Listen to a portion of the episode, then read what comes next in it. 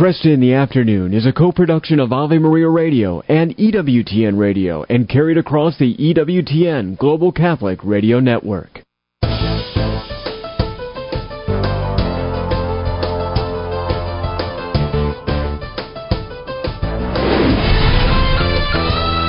Broadcasting from the studios of Ave Maria Radio in Ann Arbor, Michigan, Al Kresta is ready for conversations of consequence. This is Kresta in the Afternoon.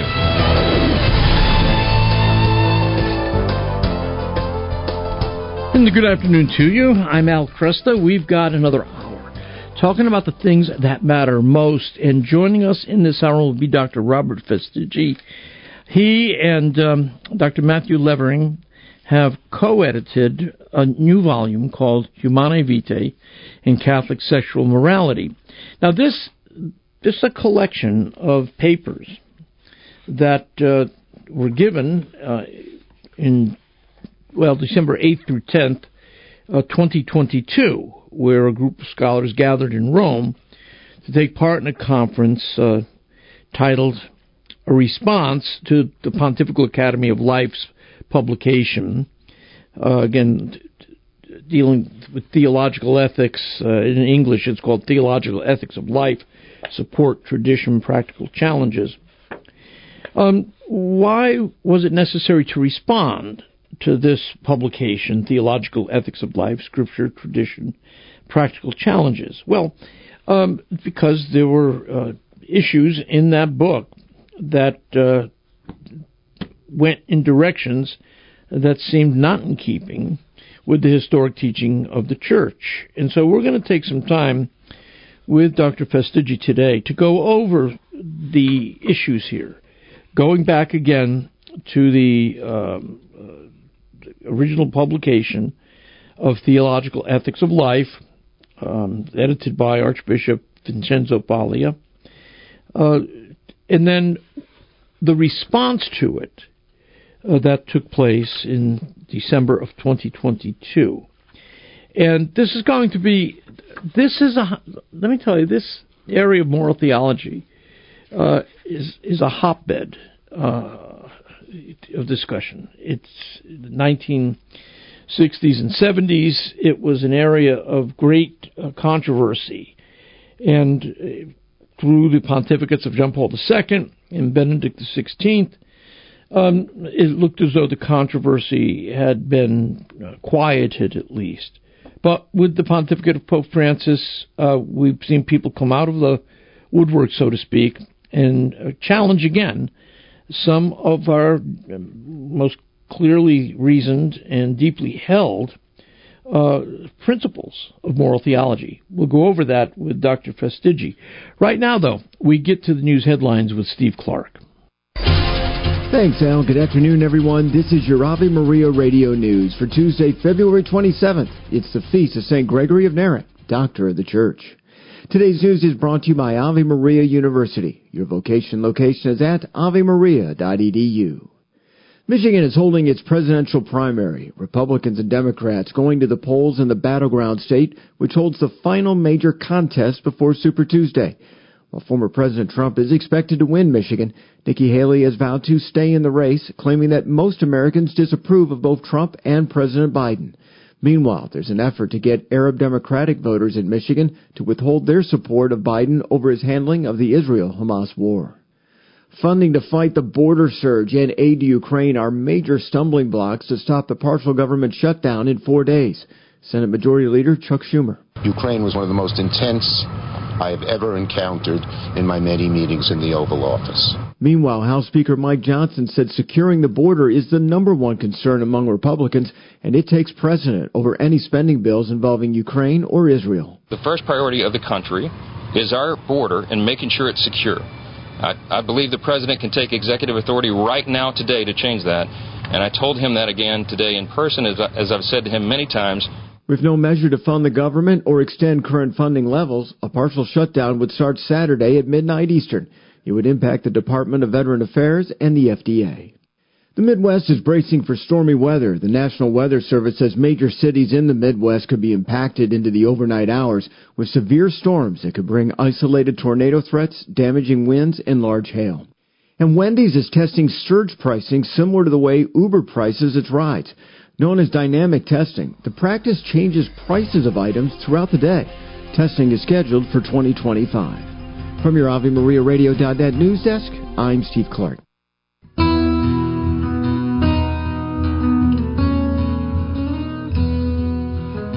Good afternoon. I'm Al Kresta. In June of 2022, a group of theologians met at the Pontifical Academy for Life to discuss how traditional Catholic sexual moral teachings are applied in the modern world.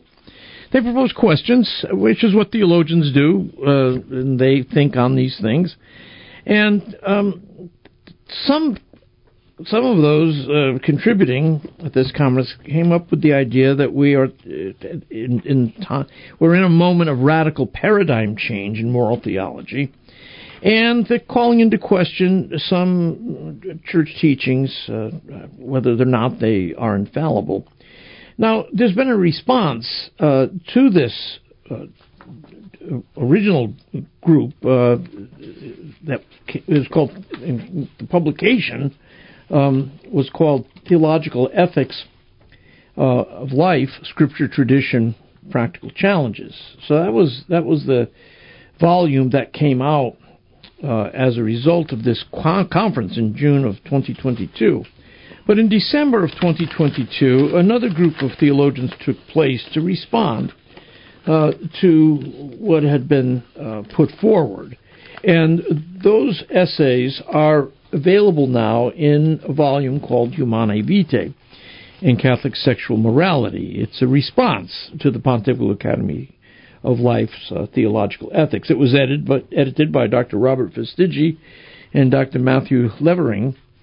Uh, joining me today to go over this, you know, this controversy and to lay out for us uh, points of uh, commonality and points of controversy is Dr. Robert Fastiggi.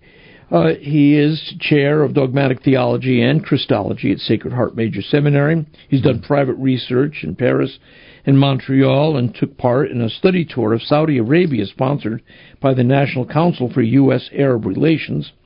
He has served as the executive editor of the 2009 2013 supplements to the New Catholic Encyclopedia and is the author of several books, including The Mystical Theology of the Catholic Reformation. And Robert, good to have you here again. Thank oh, you. Well, thank you, Al. It's a pleasure to be with you. Now, why don't you set this up for us? Uh, You're much more you're much more acquainted with the initial conference and why it begged for a response. Yes. Well, the the the Pontifical Academy for Life had a had a conference, as you said, in June of 2022, and it, it was published. The proceedings were published, and, and it was uh, multilingual. I think the majority were in Italian, but okay. there were some in French, English. I think one in Spanish. Uh, thank God, none in German. That would be more difficult for, for me to read. But I, I went through it. They're not all. The, all the uh, essays are not all dissident or uh, right. creating problems. So I think we have to be fair. And I know yeah, some of absolutely. the authors, and and so it, it, it's what you call a mixed bag. Yes, you know that. And and Archbishop Paglia said, well, when people come together. Certainly, you're going to have different points of view and so on. This is what theologians do. Sure. But mm-hmm. of course, it was a base text or a foundational text, testo base, and there were a few statements there that uh, raised some red flags, and and I had noted them and and so on. But of course.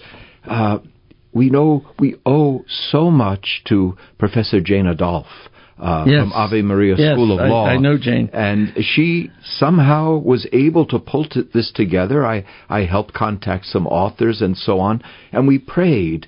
And we thought, well, the ambiguous parts or the questionable parts need a response. And uh, we, she received funding, and we were able to meet in Rome at a at a hotel in December of 2022. So it's not that long, right? Like six Same months year. afterwards, yeah. and then we were able to recruit some. Re- really outstanding theologians. I mean, if you look, look at the, the table of contents, uh, these are people who have been at the forefront of defending uh, humanae vitae mm-hmm. and traditional, uh, uh, let us say, a Catholic morality. and uh, and so we had Monsignor Livio Melina and uh, uh, Monsignor Piotr Mazurkiewicz, Matthew Levering, Grégor Puppinck, but uh, John Finnis. Yeah. You know, he was the one who worked uh, so much defending Humanae Vitae, our own uh, Father Peter Ryan, S.J., Yep. uh, and Michael Waldstein, and uh, Father Jose Granados, uh, and also uh, Angela Franks, Paul Gondreau, Yeah, yeah. uh, Adrian Reimers, and Oana Gotia, who had taught for the John Paul II Institute in Rome. Now she's at Sacred Heart Major Seminary. She's from Romania, but fluent in multiple languages, including Yeah. English. And and uh, we also recruited Teresa, Dr. Teresa Notare, who works has worked for 30 years for the U.S. Conference of Catholic Bishops, uh, Natural Family Planning Okay. uh, uh, uh, um, uh, program, and Teresa Farnan, who works uh, with this person and identity uh, project, uh, uh, and it's connected with George Weigel and the uh, ethics and public policy. So the, we, we covered a lot a- of that's a great lineup, areas. yeah. yeah, and, and, and I mean there are a few others, and uh, I, I couldn't mention, but somehow Jane thought it should begin on on um, on December eighth, and we would Okay. consecrate it to Our Lady. Uh, good. So I, I- and and uh, I wrote the concept uh, uh, note or the concept statement because we, we, we didn't want to be confrontational. We Yeah. because it, we wanted to be in a spirit of dialogue. Yeah. And this is what what, what we were, what we were meant to do. And so, I mean, that, that we were wonder, we were very happy to have Teresa Notare because she's from the USCCB. Yes. And sometimes, uh, you know, people at the USCCB are sensitive. They don't want to uh, seem to be oppositional. but Right, That right. was not our idea. We Yeah. what we were concerned about mostly is uh, is there a question of under uh, uh, is is Humanae Vitae now up for grabs or, or so to speak questioning it? So, so that would you say that was the the central problem that you saw in this document? Uh, Well, there's a there's a there's a few questions, and in the introduction, Matthew and I try to lay them out. I mean, what what do we mean by this new paradigm? And and, and actually, that that re, that is in uh, that is used by Pope Francis um, in his apostolic constitution for the uh, Veritatis Gaudium, which he seems to indicate it's a change in educational orientation in light of cultural changes. yeah. So that, that in other words, theology just can't be self-referential. It has to try to, in an evangelical way, reach out, and this is the new paradigm. But uh, some have interpreted the new paradigm as uh, questioning moral norms. Yeah. So we wanted to to investigate that, and then also about Humanae Vitae because there is in the the the testo base or the foundational text, base text. You know, if you try base text is accurate, but then it seems like it's base. You know, so but, uh, so I translated it foundational. Okay. But uh, but it, it says you know the norm of Humanae Vitae always refers to a good that precedes and exceeds it, which is true. But then it seems to imply, in, and Michael Waldstein's response was, was was very much concerned with this. It seems to say whatever is chosen, you have to maintain uh, the respect uh, to avoid the contraceptive mentality. Well, that brings back memories Yeah. of what, what people were saying, as you said, uh, Yeah. in the 1970s Yeah. and, and, and, and, and so on. And we went through that battle, um, but now it's a question of, uh, uh, uh, of whether or not these, these, these matters are, are going to be reinvestigated. So then, uh, um, and then the question of intrinsically evil acts. Mm, Uh, yeah. is there wasn't a great emphasis upon that, but of course that was one of the great themes of Veritatis Splendor. It, it, it was yeah, and which and it was intended to Yeah, settle the issue, right? Uh, yeah, and I mean, I, I in graduate school, I had met some of the people questioning that. I mean, Father Josef Fuchs, Yeah, I had yeah. met. He came over to give a lecture at Fordham University. giant of last generation. And, yeah. and, and, and, and I had a, he was a visiting professor at Fordham, Father Bernard Häring. Yep. So I, I know I know the mindset, but I His- thought through it, and his, I his Law of Christ yeah yeah is one of those textbooks, yeah three volumes. Uh, so again, he was another giant of last generation. That's that's right. And so all we, we we selected and we were able to get the uh, papers given at this conference.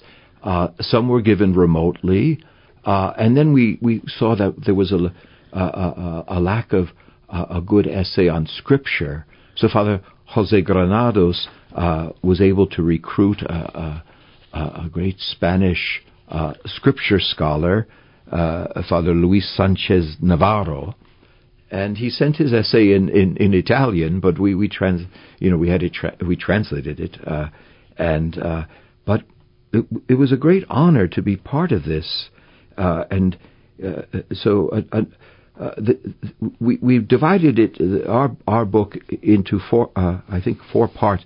Part one, foundational issues of dealing more with scripture and moral norms, and then doctrinal dimension and uh, Dr. Fulvio Di Blasi had a very good article or, or chapter on uh, intrinsically evil acts.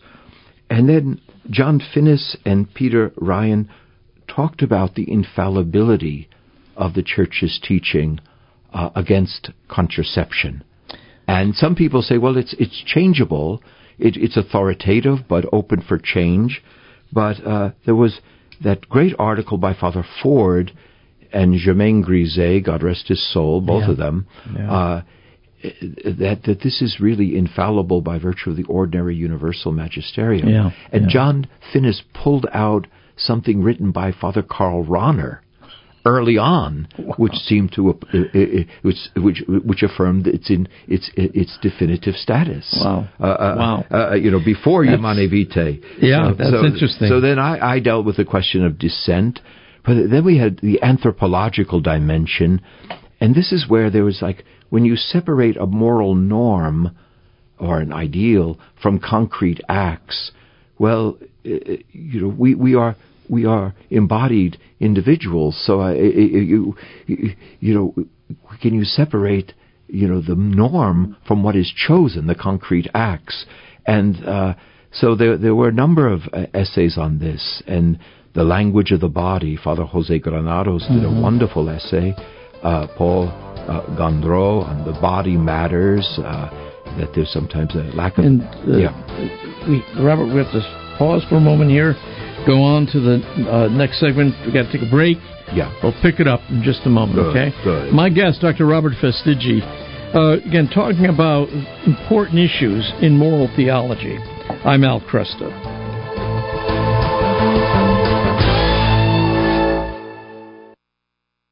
Greetings, brothers in Christ. I'm Bishop Earl Boyea, inviting you to the Accept the Challenge Catholic Men's Conference on March 16th at the Gervin GameAbove Center in Ypsilanti. We've lined up incredible, nationally renowned speakers Justin Fatica, Doug Barry, and our very own Father Joe Krupp. There will also be Mass, confessions, and a wide variety of Catholic ministries to help you grow as a man of God. Visit acceptthechallenge.org to register today. Support for this Ave Maria radio program comes in part by the non for profit St. Anthony Services. Are you shopping for mortgage products, Catholic investing, Catholic health, real estate, or estate planning? StAnthonyServices.org can help you find a Catholic professional for these needs. They regularly connect faithful citizens with faith based professionals that share our Christian values. More information at StAnthonyServices.org or 877 Life US 1. Hi, I'm Al Kresta. The question of gender identity is divisive, controversial, and often painful. How should parents respond to sons and daughters desiring to change their gender? Will the church remain free to teach that we are created male and female? What do the sciences say? We'll find out on March 2nd when Father Gabriel Richard High and Ave Maria Radio host our annual Familiaris Consortio Conference responding to gender dysphoria in truth and charity. Attorney John Bursch takes on gender ideology. Professor of endocrinology Dr. Paul Hruz covers the sciences. Father Sean Kilcawley speaks as a pastor, and you will bring plenty of questions for our panel. Be there Saturday morning, March 2nd, from 8.15 until noon at Father Gabriel Richard High in Ann Arbor. The event is free, includes a light breakfast, so register at AveMariaRadio.net or fgrhs.org. So they are no longer two, but one flesh. Nothing illustrates the powerful bond between man and wife intended by God, the creator of marriage, than these words from Matthew's Gospel. A true marriage is a sacramental bond and is therefore indissoluble. The Catholic Catechism, however, realistically acknowledges that the presence of evil can severely strain this bond. Marital union has always been threatened by discord, a spirit of domination, jealousy, infidelity, and conflicts that can escalate into hatred and separation. The original communion of Adam and Eve was ruptured by their sin of disobedience. Their relations were distorted by mutual recrimination, says the Catechism, and brought about the pain of childbirth and the toil of work. Without God's help, a man and woman cannot achieve the union of their lives for which God created them in the beginning. This is Peggy Stanton, and this has been the Order of Malta's Minute with the Catechism. Maybe you've been hearing a lot about the need to make a spiritual communion while participating from home in a live streamed or broadcast Mass. There's more to it than reciting the act of spiritual communion. We should begin by having sincere repentance for our sins and affirming our belief that Christ's death redeemed us. Next, we call to mind the spiritual gifts found in Christ's sacrifice and thank God earnestly for them. Now we are disposed to pray the traditional prayer of spiritual communion. Jesus, I embrace you and unite myself wholly to you. Ave Maria School of Law is the Roman Catholic law school in the United States. Consistently ranked in the Princeton Review as one of the best and most conservative law schools, as well as pre law's most devout law school. Ave Maria School of Law provides a traditional legal education while emphasizing how the law intersects with the Catholic intellectual tradition and natural law philosophy. Ave Maria School of Law, unabashedly Catholic, consistently excellent. For more information, visit avemarialaw.edu.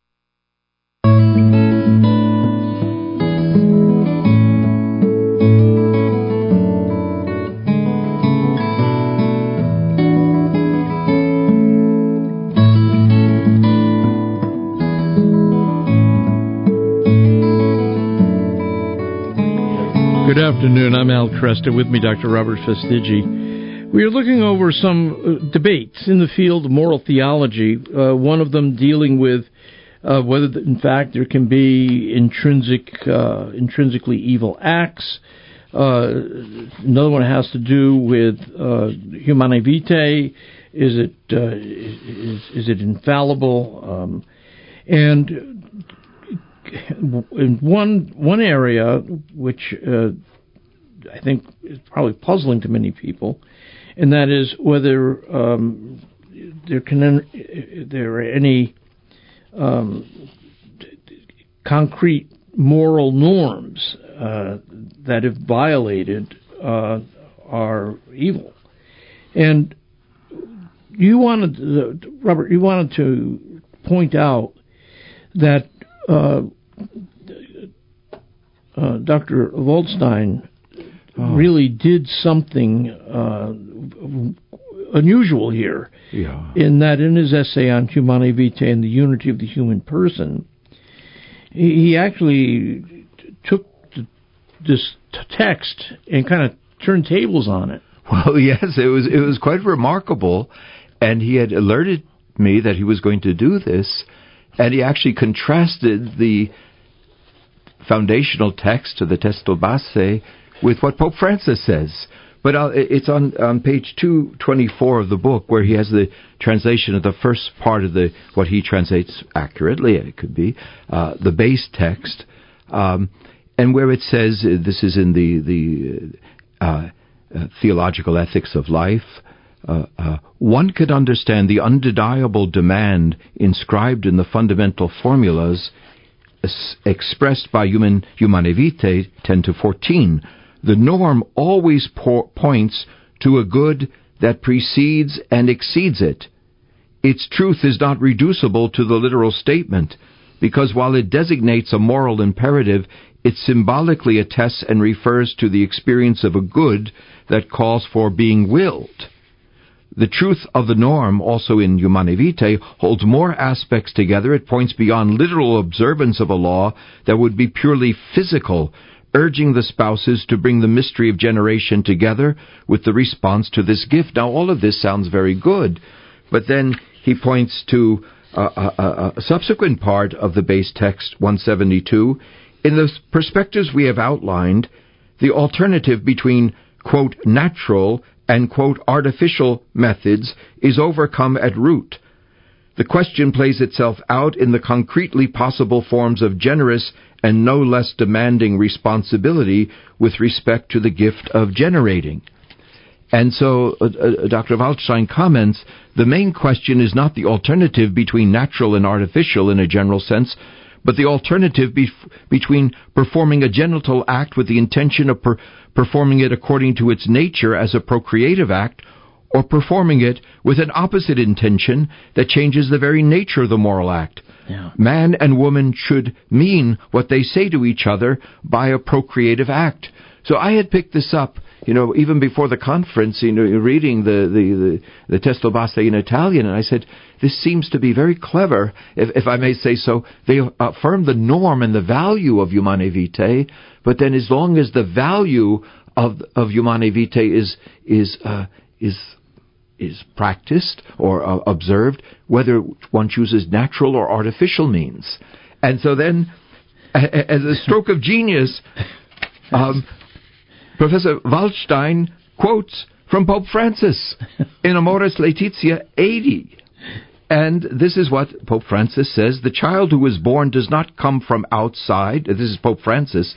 From outside is something added on to the natural love of the spouses, but springs from the very heart of that mutual giving as its fruit and fulfillment.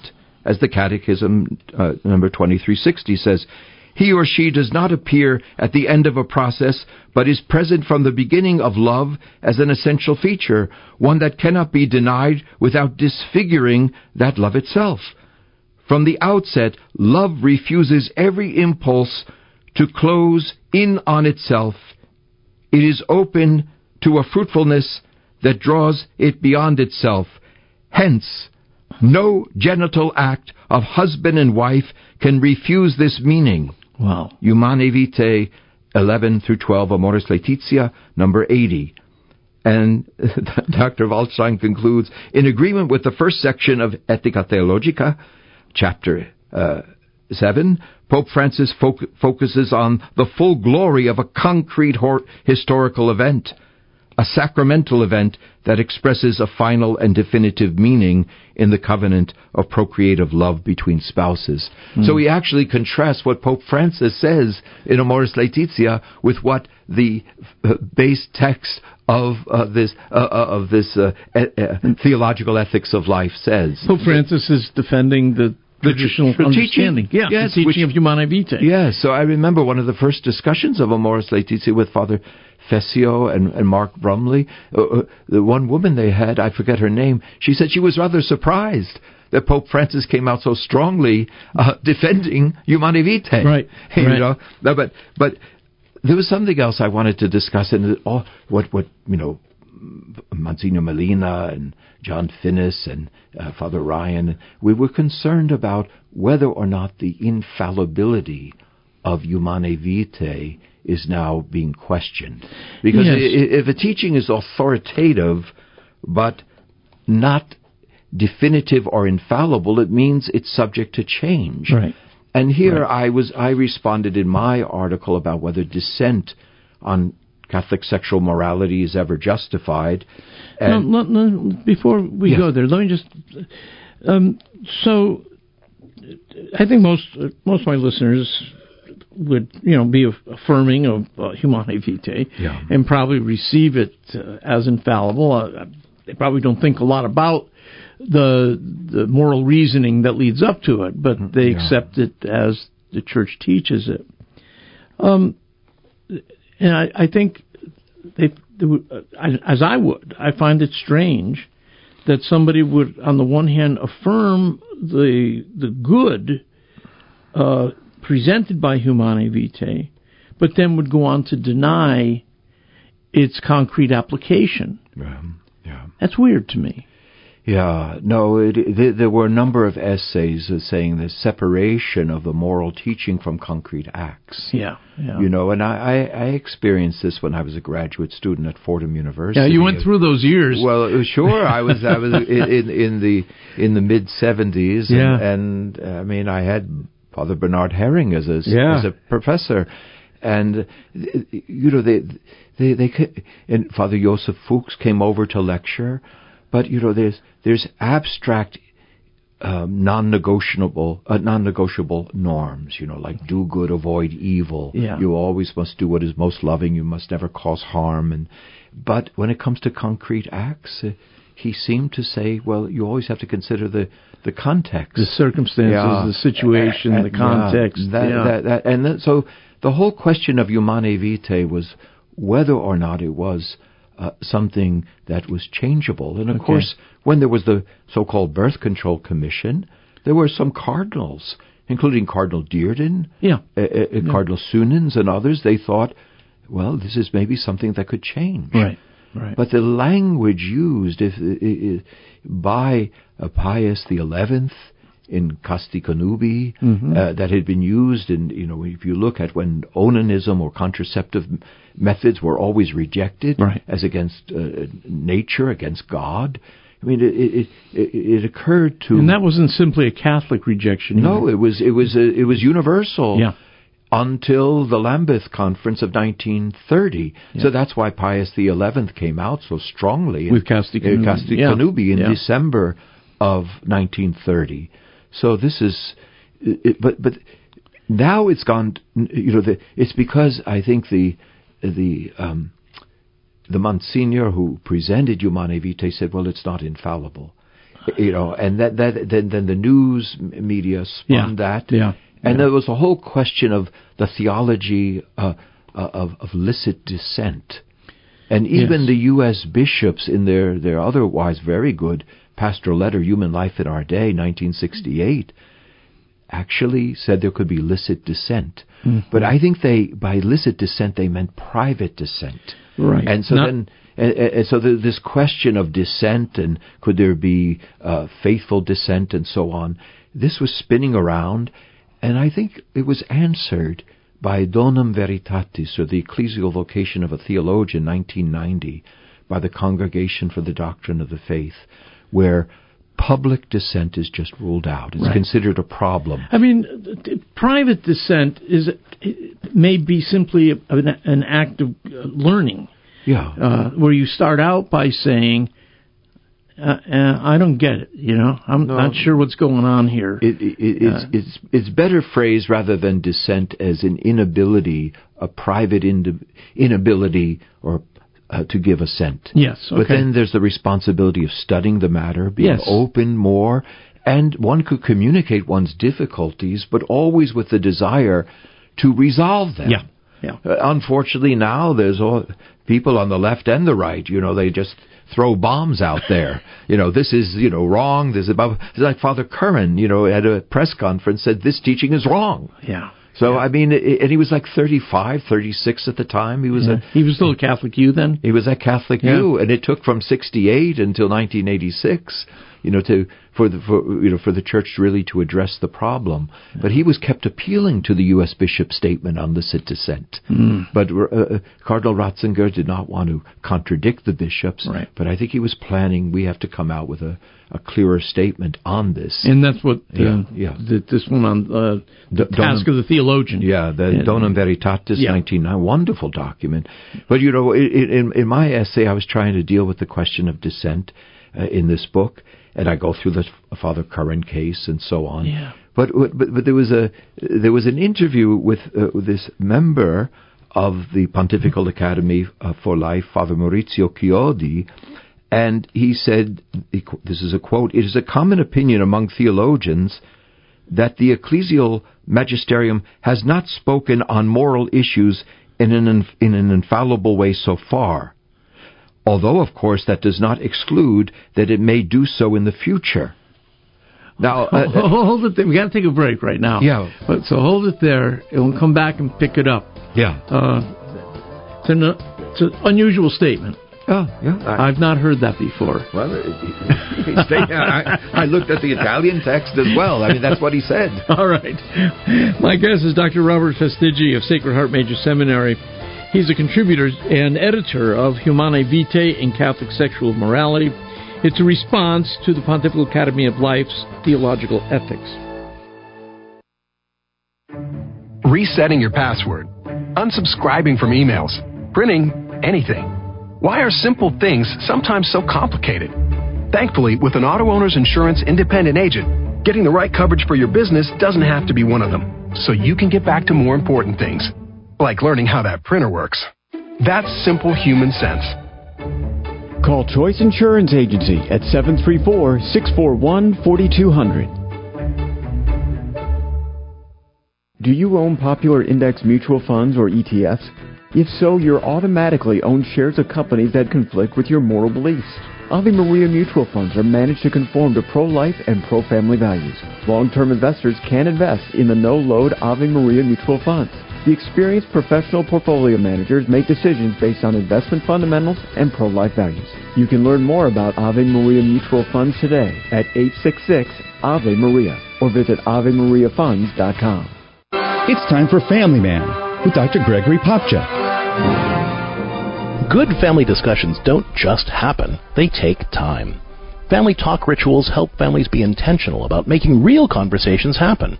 You need to be intentional if you want to get past exchanges like, What'd you do in school today? Nothing. Believe it or not, when the relationship between parents and kids is healthy, kids naturally want to open up to mom and dad. Kids want to know that their parents care enough to take time to listen and to understand how they're feeling and what they're going through. When parents make time to listen first, kids are more likely to willingly receive what mom and dad have to say. That's why family talk rituals are an important part of Catholic family life. To discover more ways your family can celebrate the liturgy of domestic church life, check out the newest editions of Parenting with Grace and visit CatholicCounselors.com. I'm Dr. Greg Popcak, but you can call me Family Man. To discover more ways faith can enrich your life, visit CatholicCounselors.com. The Heart of the Interior Life with Elizabeth Jangle. In the seventh rule of St. Ignatius of Loyola's 14 Rules for the Discernment of Spirits, St. Ignatius writes, let one who is in desolation consider how the Lord has left him in trial. In the seventh rule, St. Ignatius is inviting those who are experiencing spiritual desolation to consider, to think of spiritual desolation as a trial. Father Timothy Gallagher writes Persons in spiritual desolation should consider that such desolation is a trial permitted by the Lord. They should consider the nature of the trial. And finally, they should consider the divine purpose in allowing the trial to occur. If we consider why is God permitting me to experience this trial? When we recognize our spiritual desolation as a trial permitted by a loving God, and that there is a silver lining to it, then we will respond with greater courage to fight off the desolation.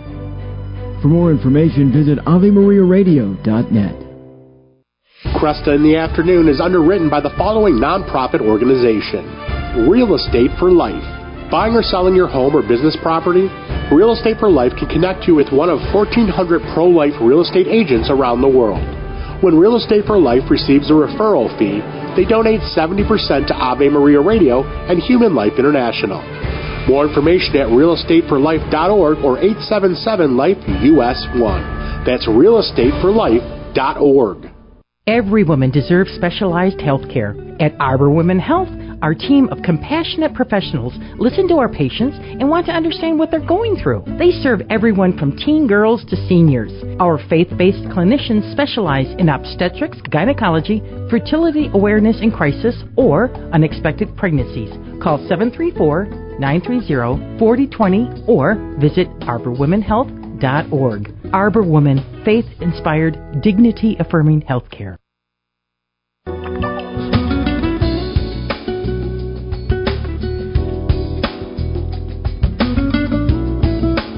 And good afternoon. I'm Al Kresta. Let me mention something which uh, really deserves to be said just even daily.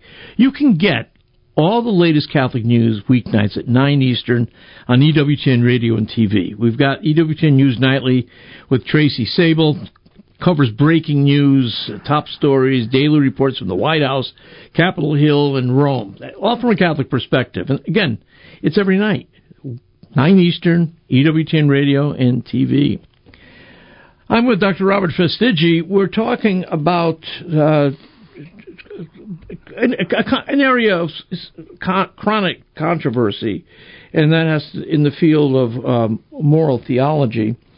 And uh, you were saying before the break, uh, Dr. Fastiggi, that uh, there was one fellow who contributed to this um, conference in the at the Pontifical Academy for Life in the spring of 2022, who made the statement that nothing, there's never been anything taught infallibly on, moral theological issues. Y- yes, it wasn't. It wasn't within the uh, theological ethics of life volume. Oh, okay. But it was an interview, and um, you know he's he's a, a major member and a, and and a, a, professor there at the the John Paul II Center in Rome. But uh, I, I I, I was I was rather shocked when I read it, and and he just said uh, that. Um, uh, it is a common opinion among theologians that the ecclesiastical magisterium has not spoken on moral issues in an infallible way so far. Was, is that true of moral theologians born before 1940? yeah, I don't know, or I mean, I, I don't. I mean, it doesn't reflect the moral theologians who teach at Sacred Heart Major Seminary. I could, I could say that, right. but but but but to counter this, I looked at Evangelium Vitae, uh, where St. John Paul II clearly uh, uh, affirms, he doesn't have to define, but he confirms that the direct killing of the innocent, direct abortion, and euthanasia are infallible by virtue of the ordinary universal magisterium. Yeah. You know, because these teachings are, you know, that, that you know, uh, uh I'll just uh, uh re- read you what he says. Sure. In, in, Therefore, by the authority which Christ conferred upon Peter and his successors, and in communion with the bishops of the Catholic Church, we confirm that the direct and voluntary killing of an innocent human being is always gravely immoral. This doctrine, based upon the unwritten law which man in the light of reason finds in his own heart, is reaffirmed by sacred scripture, transmitted by the tradition of the church, and taught by the ordinary and universal magisterium. And he uses a similar language with regard to direct abortion and euthanasia. Yeah. He leaves no doubt. Right. So, in other words, it's it's a it's a, a false attitude uh, idea some people have that only defined matters of faith and morals uh, what we call de fide definita are infallible. Yeah. That there's also this area of the ordinary universal magisterium, mm-hmm. and then also matters which uh, uh, the church has definitively taken a stand, like that women, the church has no authority to ordain women to yeah. the priesthood. Yeah. So sometimes there's debates about what is infallibly uh, taught and so on, but on these three issues, which are clearly moral, yeah. I don't see how anyone could even raise the question. So I don't know who these majority, the, the grand part, uh, you know, the grand parte, the, uh, the theologians that he talks about. Right. Maybe, maybe he's in touch with them, but I, I, I don't think it reflects Africa, you know, or the Philippines. I, I, you know, but I'm just going by what I know. John Paul II said. Sure. So there are in this is and it's there in Veritatis Splendor number 80, at, and where he gives a, uh, like a list of intrinsically evil or immoral acts. Yeah. And of course, he cites also Gaudium et Spes 27. So this is a this is I think a false attitude uh, that is being uh, around that the the church has not made any infallible judgments. Yeah. Now it, it and then, and then that, that that opens the door to dissent. People say, well, maybe the the church can mature by responsible dissent and come to question some of these yeah. teachings yeah. and so on. And we were talking during the break about John Noonan, yes. this great uh, jurist and, and legal scholar, and he favored a change in church teaching on contraception. Right. But in his book, he had the honesty to admit that there was a unanimous tradition that no one, no church father ever supported Yeah. contraception. Yeah. And and and so this uh, this he admitted, but then he thought, well, now the circumstances and science have changed, and the church could change too. Yeah. You know, this Yeah. this same argument now is being used regarding homosexual acts. Yes, that, That- we've learned something new about uh, the development of uh, our psychosexual development. I mean, uh, and, and so that changes what the norms would be. No, you, see, the the norms cannot change. I mean, you, what could change is maybe a pastoral approach to dealing with people Right. who have these uh, these problems. And as you know, Archbishop Vigneron has just come out with a pastoral letter. Yeah, I, I quoted from it earlier today. Yeah, yes, and and so you can't change the moral norms, but how do we approach people who are afflicted with these temptations or the gender confusion? So that's more of a pastoral issue. Yeah. you know, uh, uh, uh, uh, you know, to, to- how should the church deal with people dealing with this? And you know, you know, he has a one line there: we just don't want to throw truth bombs at them, Right, You know, right. and and and uh, that could be abused. But I think what he means is we just can't. These are people who are wounded, confused, and if you just rattle off what the catechism says, Yeah. or they- they're not going to listen. So we have to accompany them. This is what Pope Francis Sure. is trying to stress. But this is theological ambiguity, or I think a mistake on the part of Father Chiodi. He might be sincere, Right. and he might actually say this seems to be the general consensus. But you know, there's also some people, even on the right, who say, well. You know, the, the, the only infallible statements are what we have to follow. So every time the Pope comes out with a statement, we could challenge it. Right. So, so it comes from the left. It was more prominent on the the the left in the 1970s, but Right. now there's some on the right. Yeah. You know, and it, it doesn't mean we can't have difficulty or question the prudence of certain statements or even the way in which a teaching is articulated. That's right. All of this is there in the ecclesial vocation of the theologian. But if you have difficulties, you want to try to communicate them with an eh, eh, with a desire to overcome them. That's right. You That's you, right. you know, but but I think this. I hope this book, uh, which has some wonderful chapters on conscience, Yeah. Matthew Levering deals with that, and, and of course that was the big buzzword word in the 1970s, and it continued. Well, in my conscience, I cannot abide by this. Yeah. And so, conscience, yes, we have to follow our conscience, but it has to be properly formed. Yes. yes. And, and you know, conscience doesn't create the moral norm. Conscience perceives the, the, the, the moral norm, which comes from God ultimately. Yes, Either through the natural law, which is uh, from uh, what what the participation of the created intellect in the eternal law of God or right reason, or from Scripture.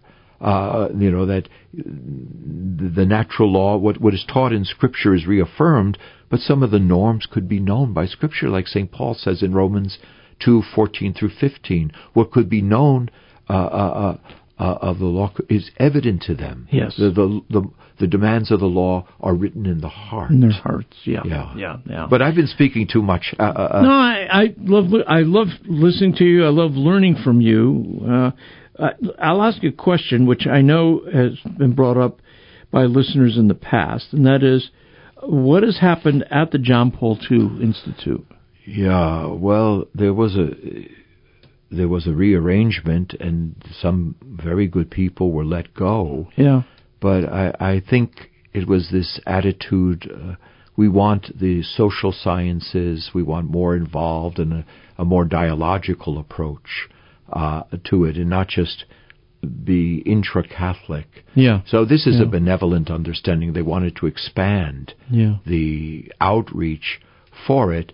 But there were some, you know, well, we, we benefited at Sacred Heart Major Seminary because we now have Oana Gotia, who taught for 10 years there at the John Paul II Institute. And so some people question whether or not it, it is really reflecting the the theology, the moral theology of John Paul II. Now, maybe there, there have some, like uh, Stefan uh, Kompa- Kompans- Kompowski, I think is his name, Kompanski. Uh, he he would reflect that, uh, and and he co-authored an article with Cardinal Müller uh, you know, Okay. raising some of these questions. Kampowski, I think, would be, Yeah. but he's he's actually German, though the name sounds somewhat Slavic. But he he's very good, and he's still there. So I, I think we have to avoid generalizations. But what happened? I, you know, I I hold off judgment. Yeah. Uh, You know, when I, don't. I don't know the, all the details, and I just know it was a kind of a, ex, a, desire to expand it. For I mean, example, there's, no, there's nothing wrong with learning what we can from the social sciences. Mm-hmm. I mean, that's we certainly want. Yes. And I know uh, Mary Ann Glendon uh, headed up uh, committee in the social sciences under Yeah, Pope yeah, Francis for yeah, a while yeah. to see if uh, there was um, ways of uh, interfacing uh, because we want to be able to speak to Yeah. uh, the social sciences as well as learn from. No, that's right. But we, we don't, the social sciences aren't the foundation no, for our that- doctrine. That's right. We have, you know, it's one one thing to learn from them, but th- th- it's not the source of moral norms. Right. And, and social sciences today are often operating uh, with.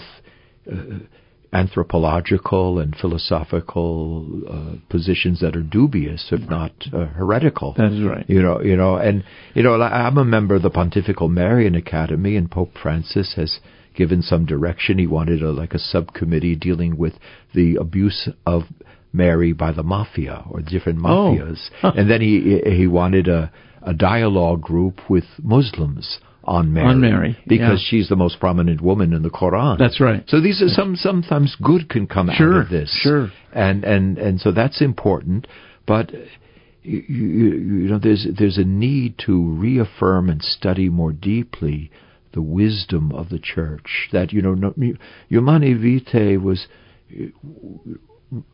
reaffirmed the traditional teaching and the the uh, two ends or meanings of the marital act, the unitive and the procreative. But some people were not persuaded. Yeah. And I Yeah. remember Father Härings. I asked him why, uh, uh, why these bishop conferences, uh, uh, you know, t- had trouble with it. But if they had trouble with it, why did Pope Fra- Pope Paul VI be so insistent? And he said, "Oh, it was his neo-scholastic background." You know, he wasn't. Uh, and he said he was a very good man. I, you know, they, they so so. But but but then John Paul II, who had a background in personalism, in phenomenology, really with those Wednesday audiences which constitute the theology of the body, Yeah. he went into this very deeply. Right. And he really, and he, this was something that he was very concerned with, even as a young priest. You know, with uh, um, uh, uh, talking about the nature of the marital act Yeah, and counseling young people. And you know, it was at the time of The m- music's coming up under us. We're done. We're out of time. I would love to spend more time with you, but the, Oh. the clock is an imperious master. No, I know, I know. Well, I hope uh, I, I I could have, you know, I, I I picked the one essay that I thought was really outstanding. I mean, they're all outstanding, but Michael Waldstein then says, "Here's a pontifical academy, and here's what the Pope says." Thanks, Robert. so, so God bless Michael Waldstein for doing that. So I, I, li- I always like to be benevolent. You know. Today's programming on 990 WDEO is brought to you in part by a gift from our day sponsor. The annual Rose Mass for Catholic healthcare workers, celebrated by Bishop Boyea, will be at 4:30 p.m. Saturday, March 9th at St. Thomas in Ann Arbor, followed by a reception in the parish hall. Karen Bussey, director of the Mother Teresa House, will speak on redemptive suffering. Suggested free will donation is $20. RSVP at cmalansing at gmail.com. That's cmalansing at gmail.com. On the next Epiphany. Let the light of your holy face shine on us, and in your mercy, save us. This is a prayer to the holy face of Jesus. Vanessa Denha Garmo here. Father John Linden from St. Andrew Parish in Saline joins us for Parish of the Week Wednesday. And Dawn Hawkins, CEO of the National Center of Sexual Exploitation, will share some very important information. Epiphany, weekdays at noon on Ave Maria Radio. I spent days thinking about how to approach a coach working with my daughter about what I believed was abrasive and disrespectful behavior. As a parent, you sometimes walk a very fine line between handling conflicts for your child and allowing her to handle issues on her own. I used the coach approach when talking to my daughter about the comments that were hurtful. She was visibly upset, and I didn't want to escalate the situation. So I asked questions a leadership and life coach would ask while trying to teach her how to empower herself. I wanted her to realize that she needed to confront the coach and do it in a Christ like manner. Despite the anger we might be feeling, we have to come from a place of love when trying to resolve an issue with a person who has caused us pain. Through my coaching questions, my daughter found the answers, and with confidence and a Christian mindset, she resolved the issue. This has been a Christ Center communication message. I'm Vanessa Denha Garmo, a communications evangelist.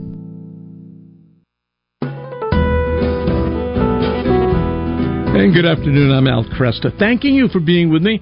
Uh, and let me remind you that the conversation I had with Dr. Robert Fastiggi, uh, the book is available, Humanae Vitae and Catholic Sexual Morality.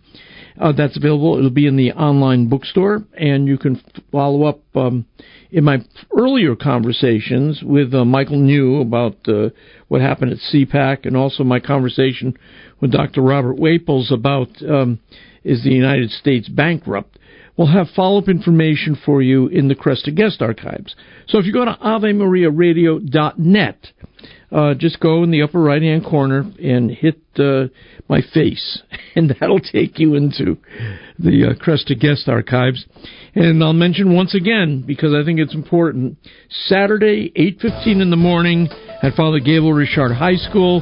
Male and female, he created them responder to gender dysphoria in truth and Kresta charity. in the Afternoon is a co-production of Ave Maria Radio and EWTN Radio and carried across the EWTN Global Catholic Radio Network. To follow up on any of the guests or information presented on today's program, visit the Kresta Guest Archive at AveMariaRadio.net. That's A-V-E-M-A-R-I-A Radio.net. To listen to this or any other edition of Kresta in the Afternoon, visit the audio archives at AveMariaRadio.net. Or to order a CD of the program, call 734-930-4506 or email orders at AveMariaRadio.net. That's 734-930-4506 or orders at AveMariaRadio.net.